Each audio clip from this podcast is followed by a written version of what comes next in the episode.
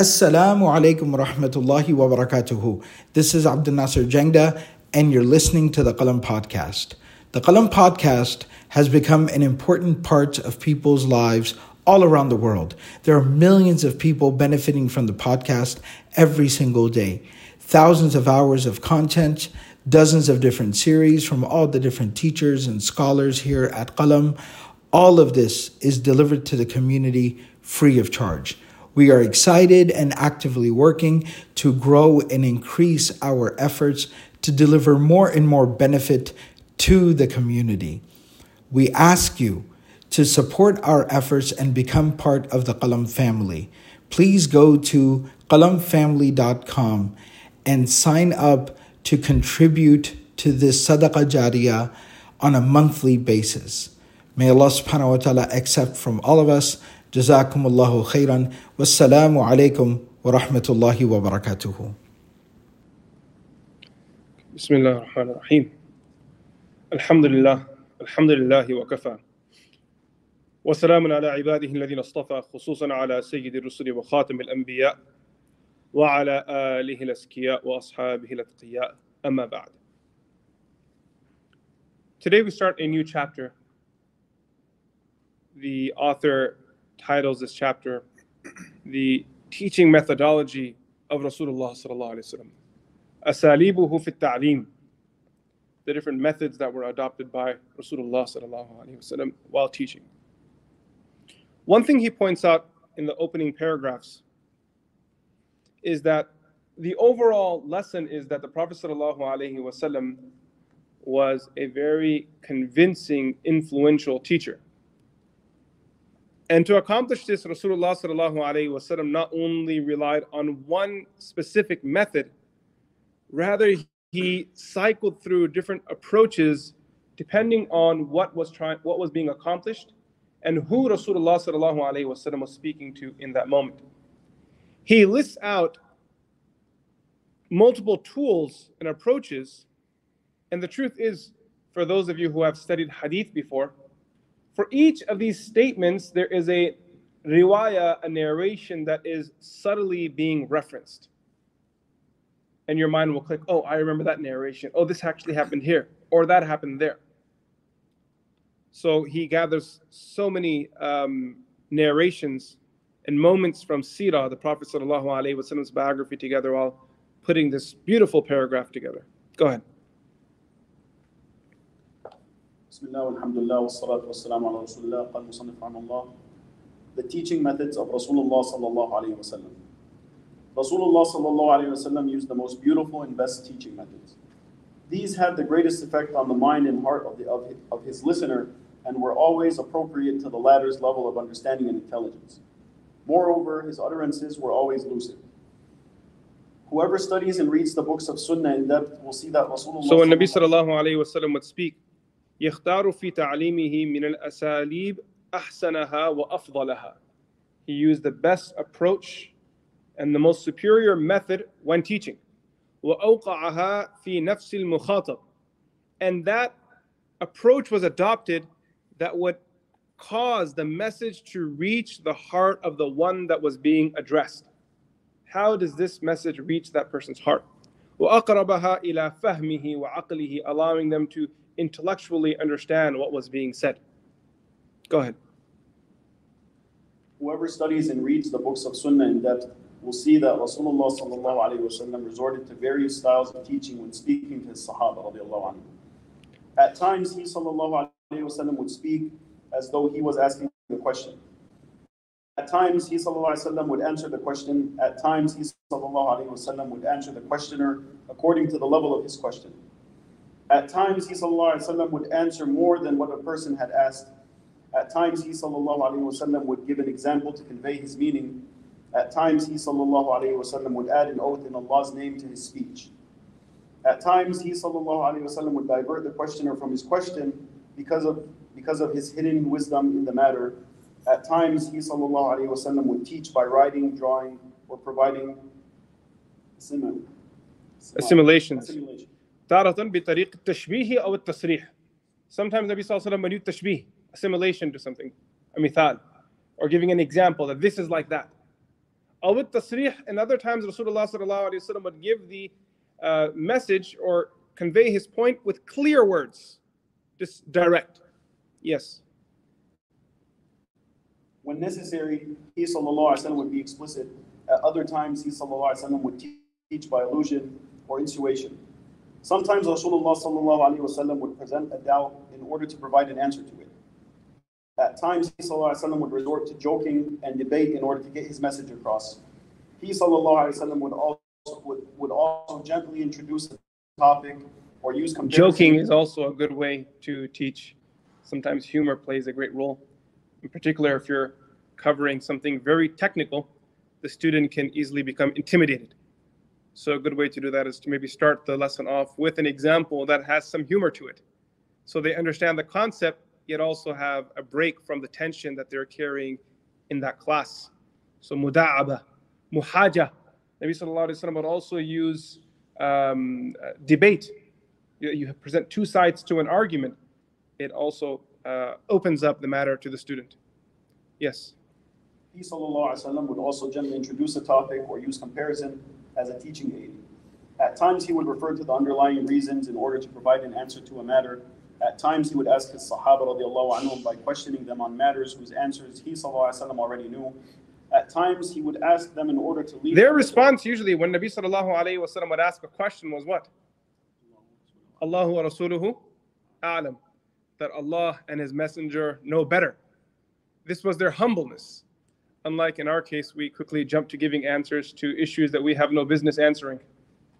And in many cases, we are giving answers to issues that our opinion is not even solicited in.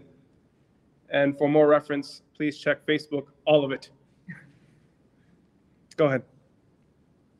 At times, he would ask them in order to lead the them. thing is that in our in our day and age, there's no waqar or izzah for ilm. This deen means nothing. It has no value. So say whatever you want. There can't be any accountability.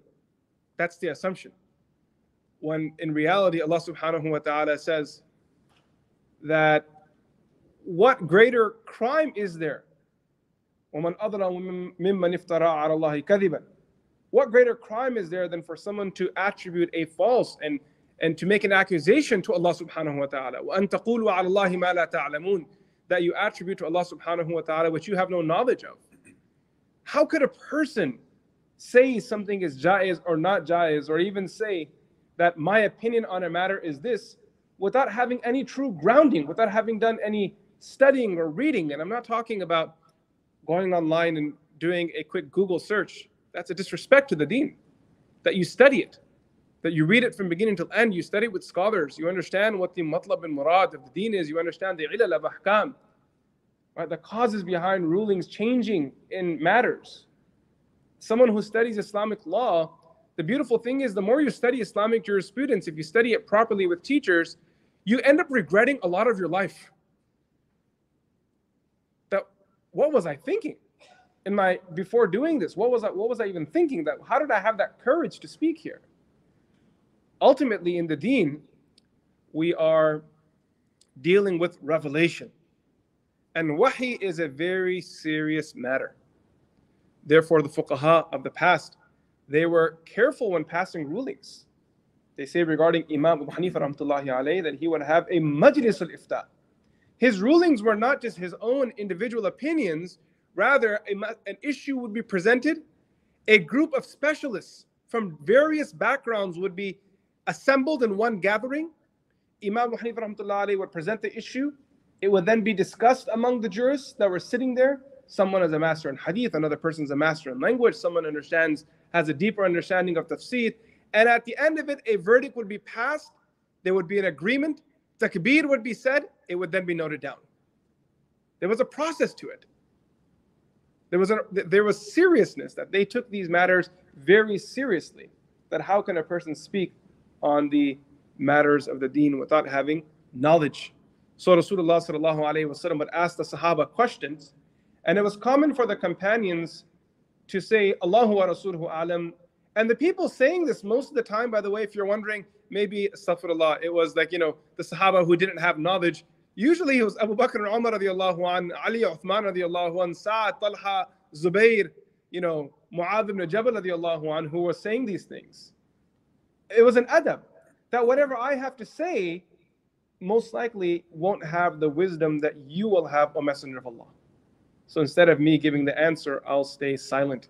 O Messenger of Allah, you nourish our hearts. You speak to us. Your words have more value than ours do.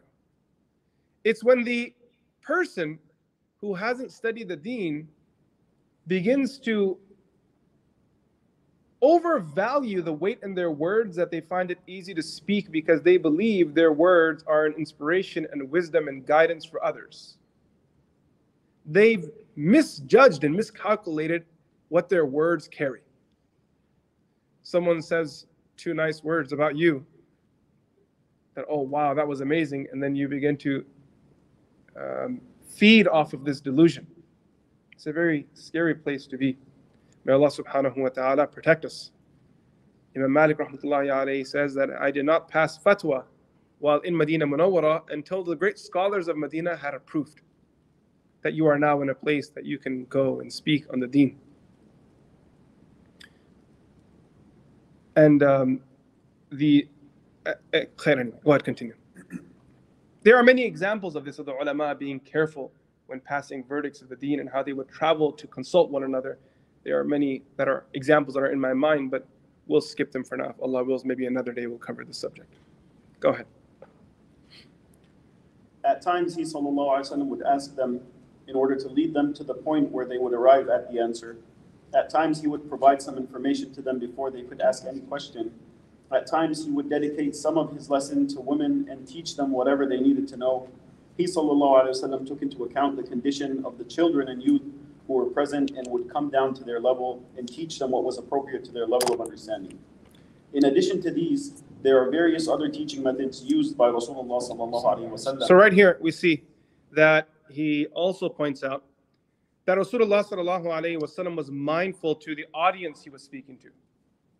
وتارة يخص الناس ببعض مجالسه ويعلموهن that at times Rasulullah sallallahu would have a gathering only for women, teaching them matters that they needed. ما يحتاج ما يحتاجنا إليه من العلم.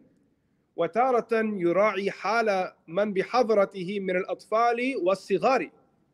And sometimes Rasulullah sallallahu alaihi wasallam took into consideration while teaching that the audience that was before him were younger folks. Therefore, coming down to that level and allowing them to benefit from what he was saying فيتنزل إليهم ويعلمهم بما يلاقي طفولتهم ولهوهم البريء إلى غير ذلك من فنون تعليمه صلى الله عليه وسلم سنمر بها إن شاء الله Go ahead. In the following pages, I will quote many examples of the above mentioned techniques and others, while presenting the teaching methods of Rasulullah sallallahu alaihi wasallam as compiled in the books of, my, of the pure Sunnah. My inspiration is solely from Allah Ta'ala. I place my trust in Him and turn to Him. So, as we know, uh, Sheikh Abdul Fattah Ghudda Ta'ala is a very thorough person. Um, his style of writing is that he establishes a point and then presents so many examples to establish that point that the point that he is making becomes close to irrefutable. It becomes very apparent that this is what happened. So now, one by one, he takes these approaches of Rasulullah sallallahu alaihi wasallam and opens them. Uh, number one, ta'limuhu bisirat al-hasana wal khuluq al-azim. The first point, he says that the Prophet sallallahu alaihi wasallam's teaching method started with him embodying the knowledge that he was teaching. That it was seen. People can see what he was teaching. You didn't have to wait to hear it that you saw Rasulullah sallallahu alaihi wasallam doing what he was teaching other people. If you wanted to see Rasulullah sallallahu alaihi wasallam praying salah, you would see that. If you wanted to know what the method of doing wudu was, you would go and observe Rasulullah sallallahu alaihi wasallam. You wanted to learn what courage was, you would turn to Rasulullah sallallahu alaihi wasallam, and so on. They have a famous saying: "Man nasaha bihalihi نفذت سهامه ومن نصح بقاله ضاع كلامه that the one who advises through embodiment من نصح بحاله the one who advises through their presence, through their state. Nafadat sihamuhu.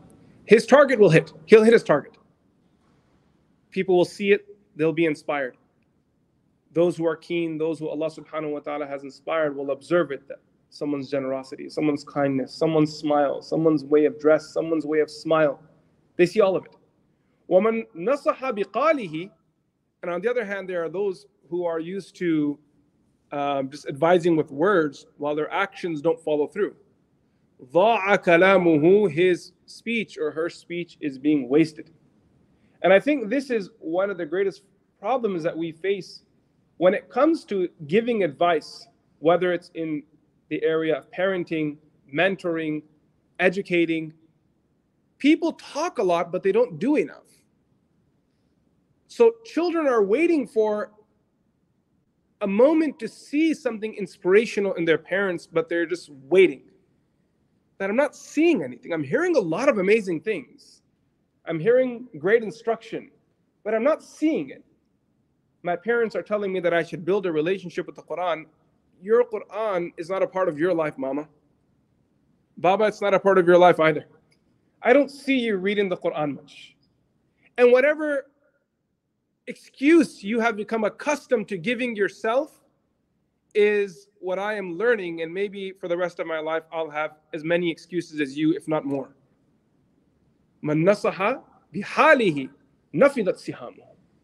That when you learn to advise with your actions, the target hits You hit it. The arrow will reach its target. وَمَن نَصَحَ بِقَالِهِ ضَاعَ كَلَامُهُ You can say all the wise things in the world. Look at look at internet. Look at the internet. Full of wise statuses and updates. Fancy pictures, beautiful fonts, nice colors, all over WhatsApp. Every day there is a new wise statement being shared. But these wisdoms don't mean much to people. People these days, when they see these, these wise words, they just scroll past them because it's a dime a dozen now. Versus when you would have a mentor you may not hear a wise statement from them every day, but you are seeing wisdom pouring out of that person's presence every moment. Inspiration, more inspiration, more inspiration. They saw parents who were patient. They saw parents, mentors, and teachers who didn't raise their voice, who knew how to reprimand with love. For most of us, that is a barrier that can't be crossed. That what does love and reprimanding have to do? So we begin to believe that the two can't coexist, and therefore anyone who reprimands us is at crossroads with us. That wasn't Rasulullah.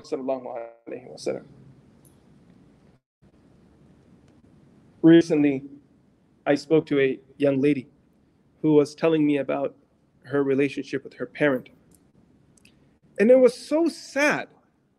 It was so sad what she had to say I was holding my tears back from her while sitting across from her.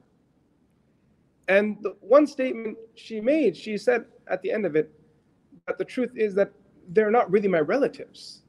After all the hurt that has been caused, after all the abandonment, after all the loneliness, after all the shouting, belittling, uh, just turning me down and trying, turning me into the worst version of myself I, require, I, I recall more shouting and anger than hugs and kisses. How can this be true? How can this be true? Rasulullah sallallahu taught the Sahaba to be amazing through being amazing himself.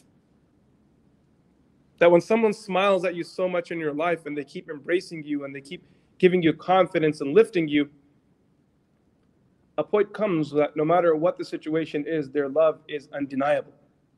No matter how much shaitan says that person doesn't like you, you go against that waswasa of shaitan because there are two memories to back up, too many memories to back up love. For most of us, when we turn back to our lives, there are few moments of love. It's hard to find people who listen to you, who are willing to be meaningful uh, uh, companions that embrace you and help you grow. The Prophet ﷺ guided the companions along the path of life by leading them through action.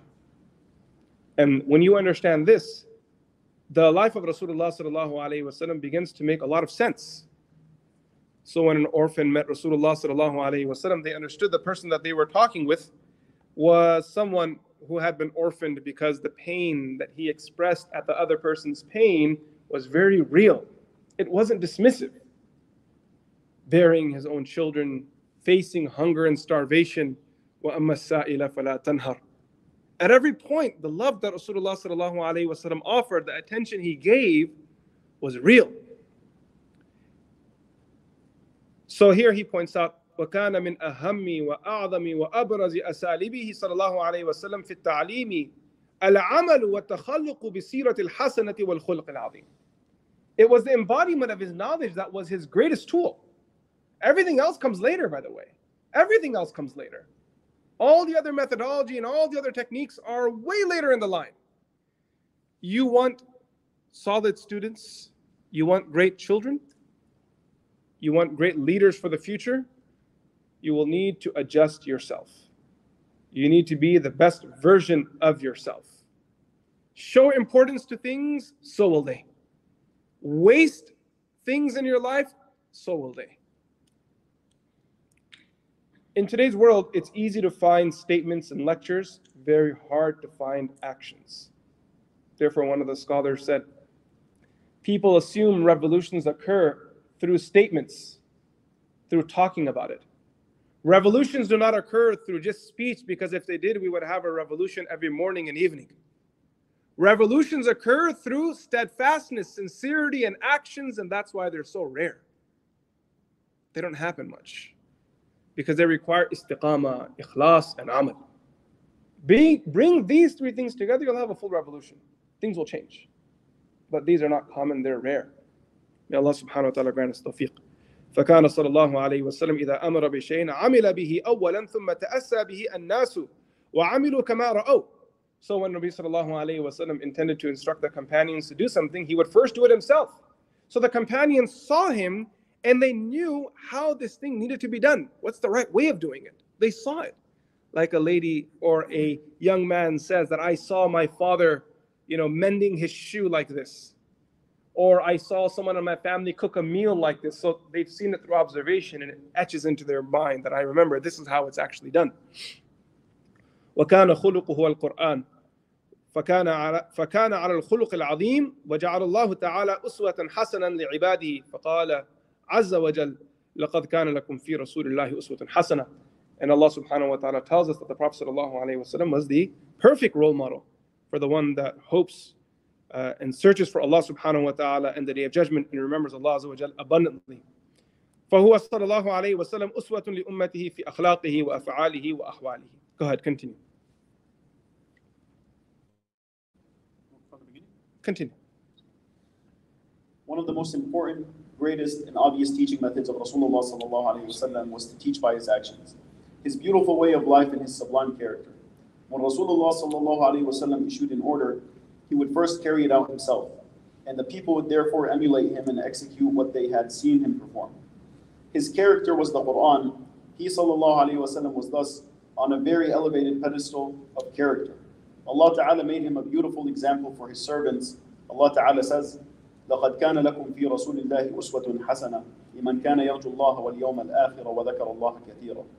There is, a, there is for you in the Messenger of Allah sallallahu alaihi wasallam a beautiful example for he who hopes to meet Allah and believes in the last day and remembers Allah abundantly.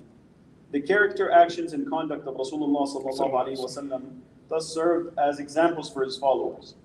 There is no doubt that the method of teaching by means of action and deeds is the most powerful method of all, has the greatest impact on the soul, facilitates understanding and remembering, and is most likely to be followed and emulated.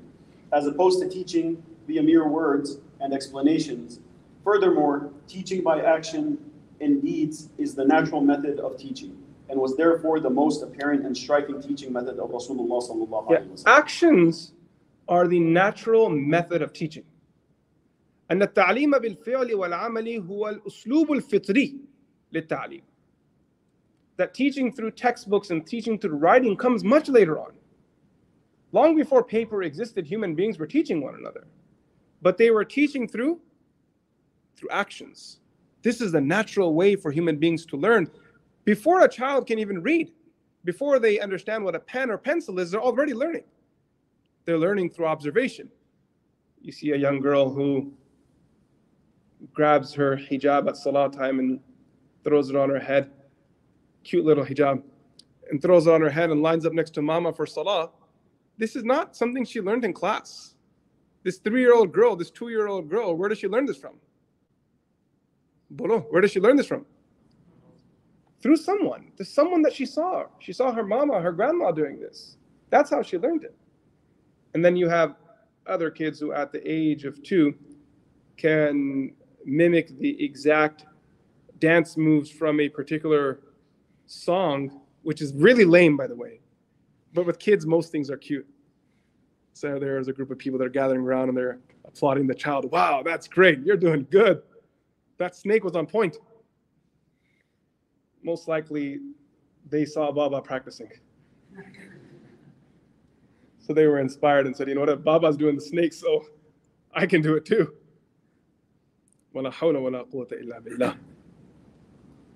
There was a, I once went to a dawah, a, dinner gathering, and some parents were sitting together. So the father said, uh, he called his son and said to his son, that show, show Sheikh your moves. So the father put on the, uh, the, the sound to the back on his phone, and the kid just started breaking out moves. In my heart, I thought to myself, Allahu alam, may Allah forgive me if my thoughts were wrong. I thought to myself that this is the power of influence only if the parent had influenced their child to the deen. It would have been so much better. I've seen that same scenario, but the father says, uh, Sheikh, listen to my child read the Quran. That same scenario. But what happens there? That Surah Surah. Read some, read some uh, from the Quran. Usually, this is the point where the kids run. And if there are brothers, they say to one another, It's your turn. Adam knows what I'm talking about. Muhammad, it's your turn. I did it last time. My brother and I used to always do that to one another, Sheikh Mubin and I. When the guests would come, we'd run away.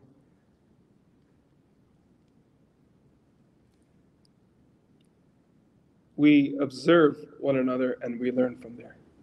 What you see someone do, that's what you do. It's the earliest, the first education for a child is their home. Teachers come later. Schools come later. It's in that earlier phase that uh, learning occurs through observation. And if you look outside the human beings among the animal kingdom, that's how learning occurs. It occurs through observation. This is how you hunt. This is how you jump. This is what you eat. This is what you don't eat. This is how you cross this valley. This is how you climb this mountain. It all occurs through observation because it's the most natural way for human beings to learn through observation. The beneficial thing about learning through observation is that you will most likely end up with beneficial knowledge. Random facts don't make their way into observational learning. What you see is most likely what you'll end up doing and can implement into your life. I was sharing with uh, Amin's class, I believe it was your class earlier today, that in the madrasa, it was common that you would see students descending from stairs, and while they were descending, if you paid attention, they were doing a dhikr. What was the dhikr? Subhanallah.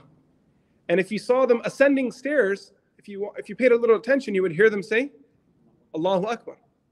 And the reason for this is because there is a riwayah that the, the Sahaba they say that when Nabi sallallahu alayhi wasallam habat al wadi habat al wadi that when Nabi sallallahu alayhi wasallam would descend, he would say Subhanallah. And when he would uh, when he would climb somewhere, he would say Allahu Akbar. Even though that is about Nabi sallallahu alayhi traveling through valleys, you know, on long distance travel, but it was implemented into just day-to-day practice. That we've seen teachers do this, seen teachers do this, so we just bring it into our life and at least give, have the opportunity to act upon this hadith to some degree, in some way or another. Yes, go ahead. in the, in the biography of the great Sahabi Al-Julanda the king of Oman, Hafiz ibn Hajar narrates in Al-Isabah fi Tamyiz al-Sahaba, Wathima relates in a book, Al-Ridda, on the authority of Ibn Ishaq that Rasulullah sallallahu alayhi wasallam sent Amr ibn al-As radiallahu anhu to give him uh, to him in order to invite him to Islam. He, he said, he informed me that this unlettered prophet does not command any good without being the first to act on it. He does not prohibit an evil without being the first to abstain from it. When he overpowers another, he does not display pride. When he is overpowered, he does not become abusive or utter reprehensible words. He keeps his word, fulfills his promise, and I bear testimony that he is a prophet. Imam al-Shatibi rahimahullah said in his book Al-I'tisam, the character of Rasulullah sallallahu alayhi wasallam was an embodiment of the Quran because all his knowledge and actions were in accordance with divine revelation. He was thus consistent with divine revelation, a proponent to it, submissive to it, obedient to it, and dutiful to its commands. This special attribute of his wasallam was one of the greatest proofs of the truth he brought because when he ordered, he obeyed the order himself, and when he prohibited, he himself abstained. When he wasallam admonished, he admonished and and and he and when he warned about the wrath of Allah Ta'ala, he was the first to fear it. When he brought any hope, he was the first to be hopeful. In essence, he made the Sharia a proof and authority upon himself, and it was his guide to the straight path which he trod. He So does- all the difficulties and ease that came through revelation, Rasulullah sallallahu alaihi wasallam first acted upon it himself. So teaching people that this is the importance that should be given to revelation. The companions of the Prophet sallallahu alaihi wasallam saw that this revelation that he's talking about all the time and is saying is so important. Its importance was clear and evident because Nabi sallallahu alaihi wasallam made it his priority to bring into his life. I need to do amal on this every day. Yes. he thus be, he thus became. uh, And now through acting upon revelation and every day waking up for tahajjud salah, Nabi sallallahu alayhi wasallam uh, leading the companions in prayer, the Prophet sallallahu alayhi wasallam serving the people in the community, educating people, receiving revelation, teaching that revelation, helping the needy and the poor, maintaining an eye on the markets of Medina Munawwara. After doing all of this, وَلِذَلِكَ صَارَ عَبْدَ اللَّهِ حَقًّا it became clear that he was a servant and slave of Allah. He wasn't just telling other people to be servants and slaves of Allah. He became one himself. وَهُوَ أَشْرَفُ اسْمٍ تُسَمَّى بِهِ الْعِبَادِ and there is no greater title for any human being, prophet or otherwise, than to be a servant of Allah. The truth is that every makhluk only has one true meaningful relationship with Allah, and that is that we are all ibad of Allah and ima of Allah. We are all slaves of Allah subhanahu wa ta'ala, servants of Allah. Azza wa Jal. Now, among the servants and slaves of Allah, they are the righteous, and then they are the sinner, and then from there, they are the awliya and the anbiya and the rusul, and maratib exist, then you have different degrees of people. But ultimately, we are all servants of Allah, and therefore are required to abide by revelation.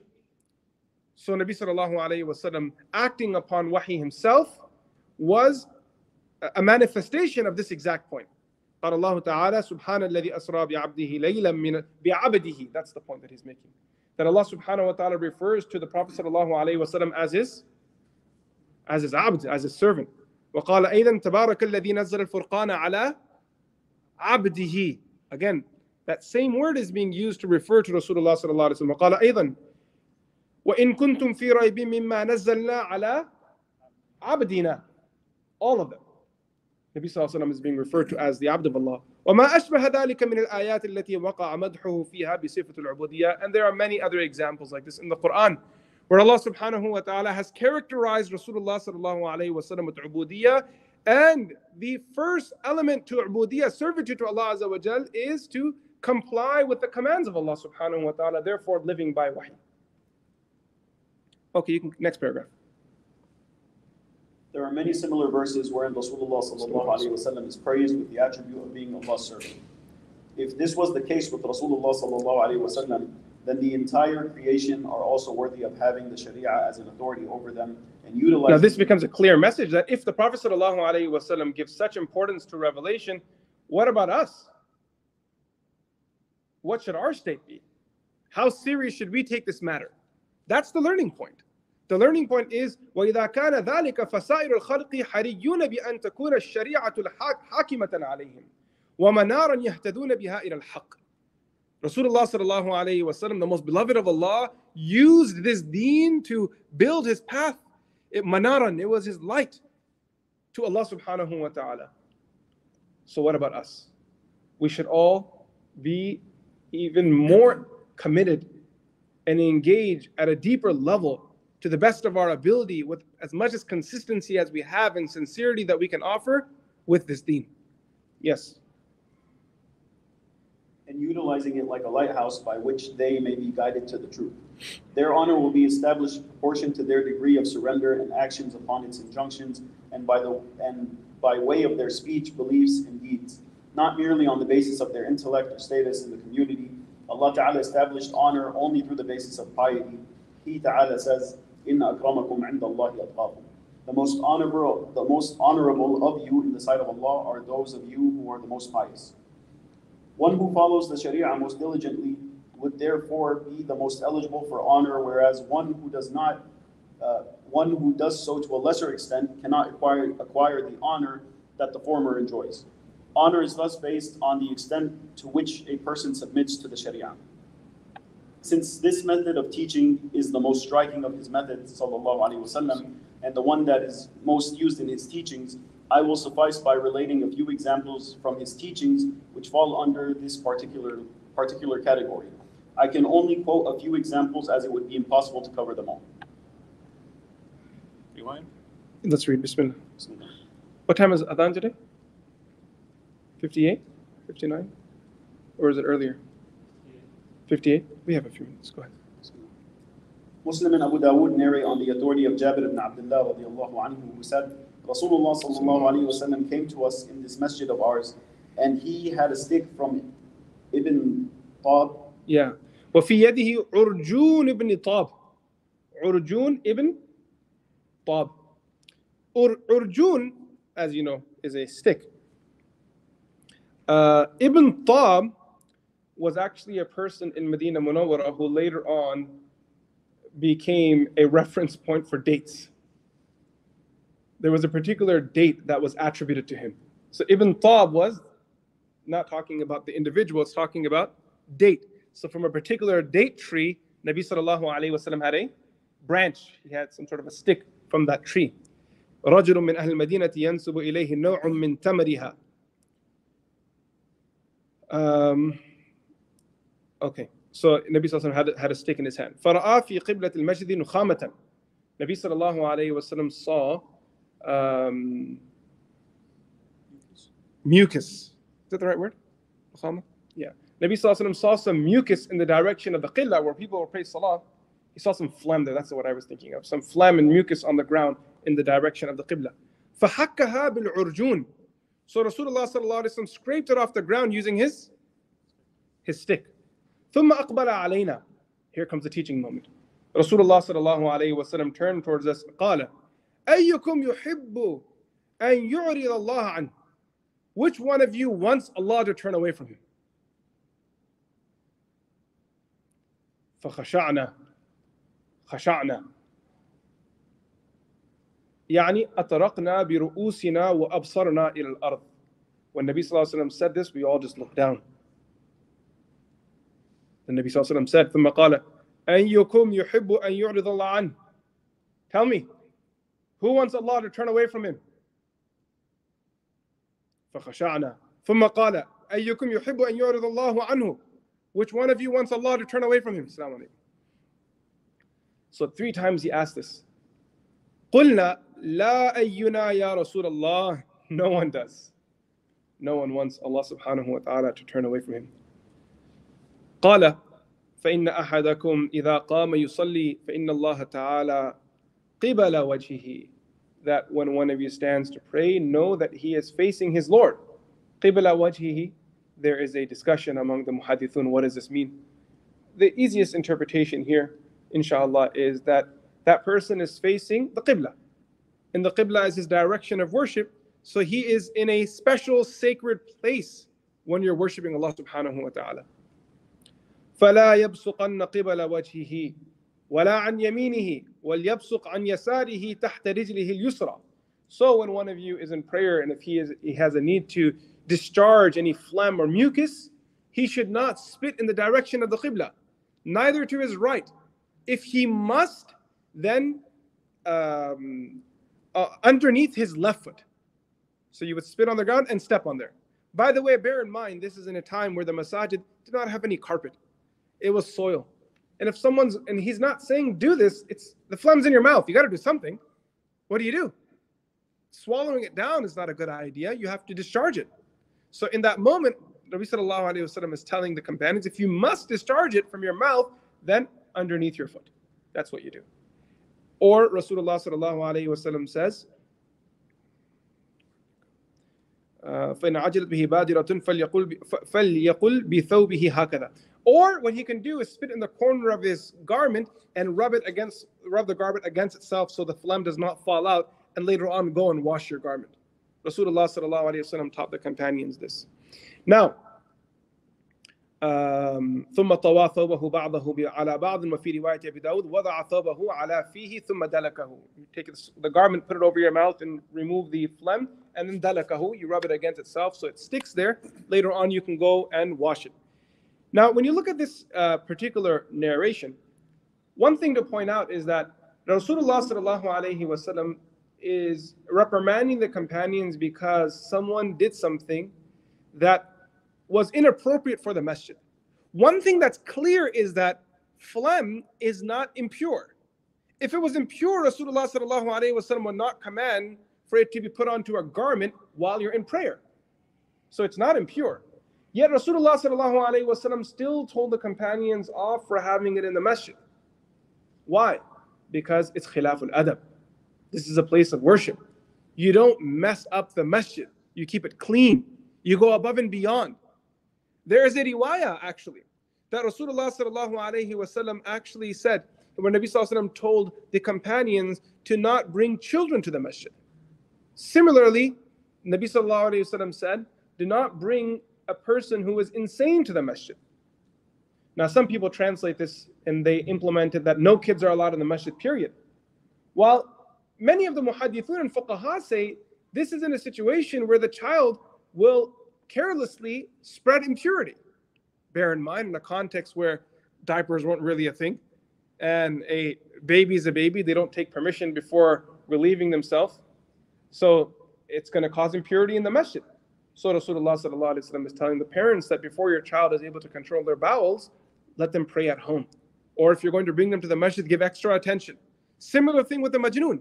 The is Nabi sallallahu alayhi wasallam saying not to bring a majnoon to the masjid? Because of the same tahara issue. It's a purity issue. That when you have some sort of safety, now if a person has loose bowels when they come to the masjid and they ensure that they are wearing some sort of protection that prevents the masjid from uh, becoming filthy in any way at all. Now, why this is important is because there are scenarios where a person is not able to access the masjid not because they have something wrong, but because there is an impurity that was spread in the masjid that will defile the sanctity of the masjid in that moment. That does not make that human being any worse. It does not make that human being a bad human being. It doesn't mean the Sharia is discriminating against that person. Rather, Sharia is upholding the sanctity of the place, and those people now need to be given an opportunity to be educated where education is necessary outside of the masjid. That a venue needs to be held. Someone may feel discriminated by this, but in reality, there's no discrimination here you are maintaining the sanctity of the masjid, yet at the same time, giving people the opportunity to learn the deen in a way that is accommodating, right? This is the teaching of Rasul. And Shaykh Abdul Fattah Abu rahimahullah ta'ala, he says here, he brought up, he actually mentions this issue. Um, it's a longer passage إنما يسوغ هذا الفعل في أثناء الصلاة وفي داخل المسجد إذا اضطر إليه المصلي basically he's talking about spitting in the masjid, right? That if you know if there is a need, that possibility is there. What kind of because people they say, but Nabi Sallallahu gave permission to spit in the masjid. Well, this is not the truth. Nabi Sallallahu did not give permission. This is in a case where what are you going to do? It's in your mouth. You have to do something with this phlegm. What are you going to do? So Rasulullah is teaching the companions how to discharge it. وكانت أرض مسجد وكانت أرض المسجد ترابا أو رملا أو حصى أو نحو ذلك كما كانت المساجد في عهد النبي صلى الله عليه وسلم and that's how the masajid were in those times. The masajid were not built on solid carpet. There was soil and and other uh, raw materials on the ground. أما إذا كان المسجد مبلطا أو مجصصا أو مفروشا بشيء. As for the masajid that we have today, where there are carpets and there are you know finer materials used in the construction of the masajid. كما هي حال المساجد اليوم فيتعين على المصلي البصاق في ثوبه إذا احتاج إليه. It is no longer a permission for you. You no longer have permission to spit on the ground because you are causing harm to the property of the masjid. It's no longer raw material where you just take the soil and bury it or spill water over it. These these uh, the, these these facilities need to be maintained. At the end of the day, this is the house of Allah subhanahu wa ta'ala. إذ تجب صيانة المسجد على كل عن كل مستقذر أو مكروه أو ملوث أو مذهب للنظافة. And it is the responsibility of the Muslims to ensure that at every cost, no impurity makes its way into the masjid. We saw this in our mashayikh and teachers that when they would come to the masajid, they would clean the masjid up. If they saw any impurity on the ground, they would pick it up. If they saw anything filthy, they would clean it themselves.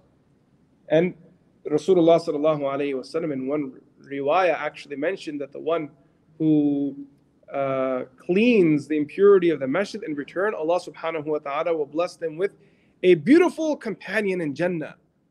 Right, such a big reward. If I'm correct, this, this narration you can find in the Sunan of Imam Ibn Majah rahimahullah ta'ala. May Allah subhanahu wa ta'ala reward us. I'm going to conclude today's session. We'll read this riwayah.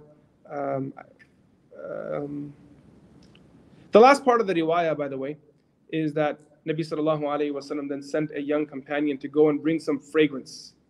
And then he took the fragrance and placed it on the ground where the impurity was.